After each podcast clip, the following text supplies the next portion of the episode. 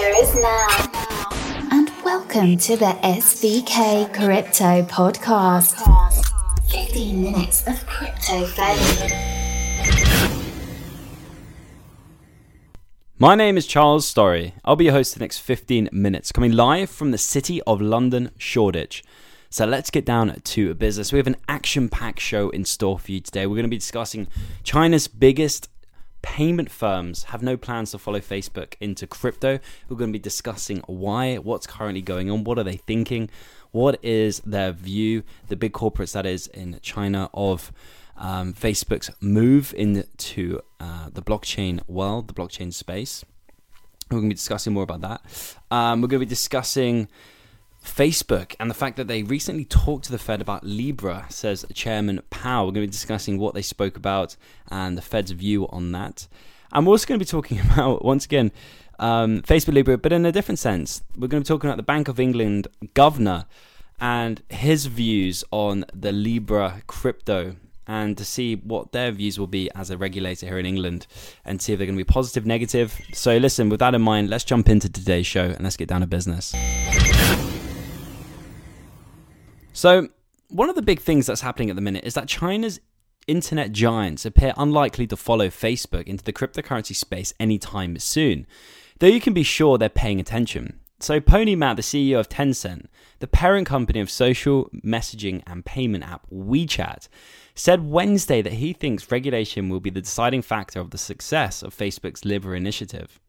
The technology of Facebook is already mature enough, so it's not difficult to implement. Now, it just depends on whether it can obtain regulatory approval. Ma wrote in a private discussion on WeChat. The comment was also well, the comment was screen captured and subsequently circulated on the platform. Tencent confirmed its authenticity to media sources today. So Tencent did not have further comment on the issue, but referred uh, media sources to a remark Ma made in March 2018 about the firm's stance on cryptocurrency. Ma said at the time, the greatness of blockchain technology depends on how it's used. Issuing initial coin offerings or digital currencies still bear too much risks. Tencent will not issue a coin that does not consider to be involved in that. Similarly, Eric Jing, CEO of Ant Financial, the payment affiliates of e-commerce retail Alibaba, had already declared last year that the firm would stay away from digital currencies while focusing on the underlying blockchain technology. Our stance on this hasn't changed, a spokesperson for the company told media sources today.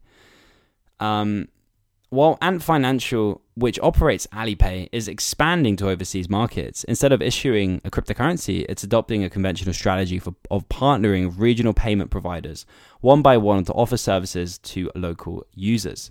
The reason as to why payments giants in China may not consider cryptocurrency useful could go beyond just regulatory issue, as the country's central bank banned cryptocurrency offerings in 2017. Yang Meng, vice president of the Chinese software developer network CSDN, which focuses on token economic research for the country's largest developer community, said Facebook's fragmented user base across the world leaves it of no better choice but to borrow ideas from the blockchain and cryptocurrency in order to avoid traditional way for launching a global payments network. Facebook just can't do a global payments network via traditional methods, which require which require basically applying for a license and preparing foreign exchange reserves with local banking, one market after another, Meng said. Such methods may not even be replicable for payment firms in China, he argued, given the users predominantly come from one single economy using one type of fiat currency. So, based on data from the People's Bank of China, mobile payments volume in the country reached 41.51 trillion dollars in 2018 alone. So I'm going to repeat that: 41.51 trillion dollars in 2018 alone, with Alipay and WeChat Pay accounting for more than 90% of the market. Wow! Currently, both firms have expanded payment services to, in several overseas markets, including Japan, South Korea, and Singapore. So the advantage of WeChat and Alipay is they have already gained a significant number of users from just one giant economy that accounts for 20% of the world's population, Meng said. China has already had a well established payment settlement network, so there may not be real demand for having a crypto stablecoin right this second. To be sure, Facebook services are still inaccessible under normal internet conditions for users based in China. It's not clear whether or how Libra can be offered to users in the country. So the regulatory concern. So Further, Meng wrote in an article published a few days ago that Facebook's long term ambition could even be looking at becoming a stateless central bank that uses Libra as a base currency. With significant initiatives, nodes of Facebook's Libra network would represent Facebook's push for utility in various countries for its 2.7 billion users in business, investment, trade, and financial services. He wrote, going on as far as arguing these would help compete a full digital economy empire. But the move may not come easy in the views of regulatories or regulators in different jurisdictions. Indeed, immediately after Facebook released its Libra cryptocurrency plan, financial regulators in Europe have already voiced concerns over the potential of Facebook running a shadow bank. Meanwhile, a lawmaker who heads the House of Representatives Financial Services Committee in Facebook's home country has also asked the firm to halt its development of Libra, at least for now, before hearings can be held. So that's really interesting, right? We have the Chinese competitors coming out and basically talking about the fact that they're not going to be doing it. But what you know for a fact is that they've read the white paper that was being released. They understand exactly what the technology is. They understand exactly what this means, and they want to basically see Facebook walk through the door first to see if they're going to get shot or if they're going to walk into the next room okay, unscathed. And if they do, they know they got to act. So I want to talk about this in a little bit more detail. So. Uh, recently, we had um, the Fed mentioning Facebook Libra. So we're going to kind of jump into that. So Jerome Powell, a chairman of the US Federal Reserve, said Wednesday that social media giant Facebook met with central bank in the run up to the reserve or the real reveal of the Libra cryptocurrency. Speaking during a press conference that followed a two-day Fed policy meeting, Powell was asked if he or the Fed had concerns about the Libra affecting the central bank's ability to conduct monetary policy as well as if Facebook met with Fed officials. You know, Facebook, this is what he said, I believe, has made quite broad rounds around the world of regulators, supervisors, and lots of people discuss their plans, and that certainly includes us, he said. As for potential effects on monetary policy making, Powell said that we're a long way from that. Going on to note that digital currencies are in their infancy. So essentially, not too concerned about the central banks no longer being able to carry out monetary policy because the cryptocurrencies or digital currencies, he continued. It's something we're looking at, said Powell, going on to state, you know, there are a few potential benefits here, but there are also potential risks, particularly of a cryptocurrency that could have large application. So I would echo what Governor Carney said which is that we'll wind up having quite high expectations from a safety and soundness regulatory standpoint if they decide to go forward with something. On Tuesday, Bank of England Governor Mark Carney said that the Libra could be subject to the highest standards in global regulation that the UK central bank will be looking very closely at the initiative. Powell also noted that we don't have any preliminary authority over cryptocurrencies when asked if the Fed would directly oversee Libra but he highlighted the Fed's role in the international regulatory group, suggesting that the US central bank would likely have input in any regulations that take shape in wake of Facebook's Libra debut. So that's really interesting, right? That Facebook in the run up of the big reveal, basically flew all over the world to speak to all the different regulators to sound out, sound them out to see where where they were at, to see if they were going to be open with their new initiative, what they're building. Is this going to be something that they would be able to um, be part of, be able to work within their guidelines and, and framework, or you know, is this something that that wouldn't work for the regulators out there. So it's really interesting that Facebook's already gone around the world, had these preliminary discussions of all these different regulators, and is working with them. This really paves the way for future large scale enterprises looking to adopt coins or tokens within their in game economies and really paves the way and encourages other big institutions or, as I said, enterprises to go along that same route as well. So I think it's extremely positive. So, on the theme today of Facebook Libra and everything that's happening within the space, we've got to talk about the G20 and what's currently going on and discussions that are being had there. So, policymakers have met to finalize global crypto guidance a look at standard G20 supporters.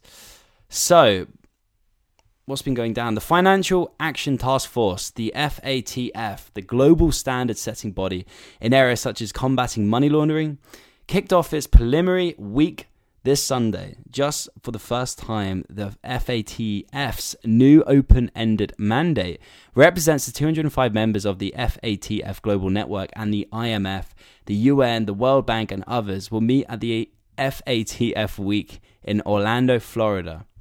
They're going to be discussing array of different topics out there, but one of them will be crypto and digital assets in general.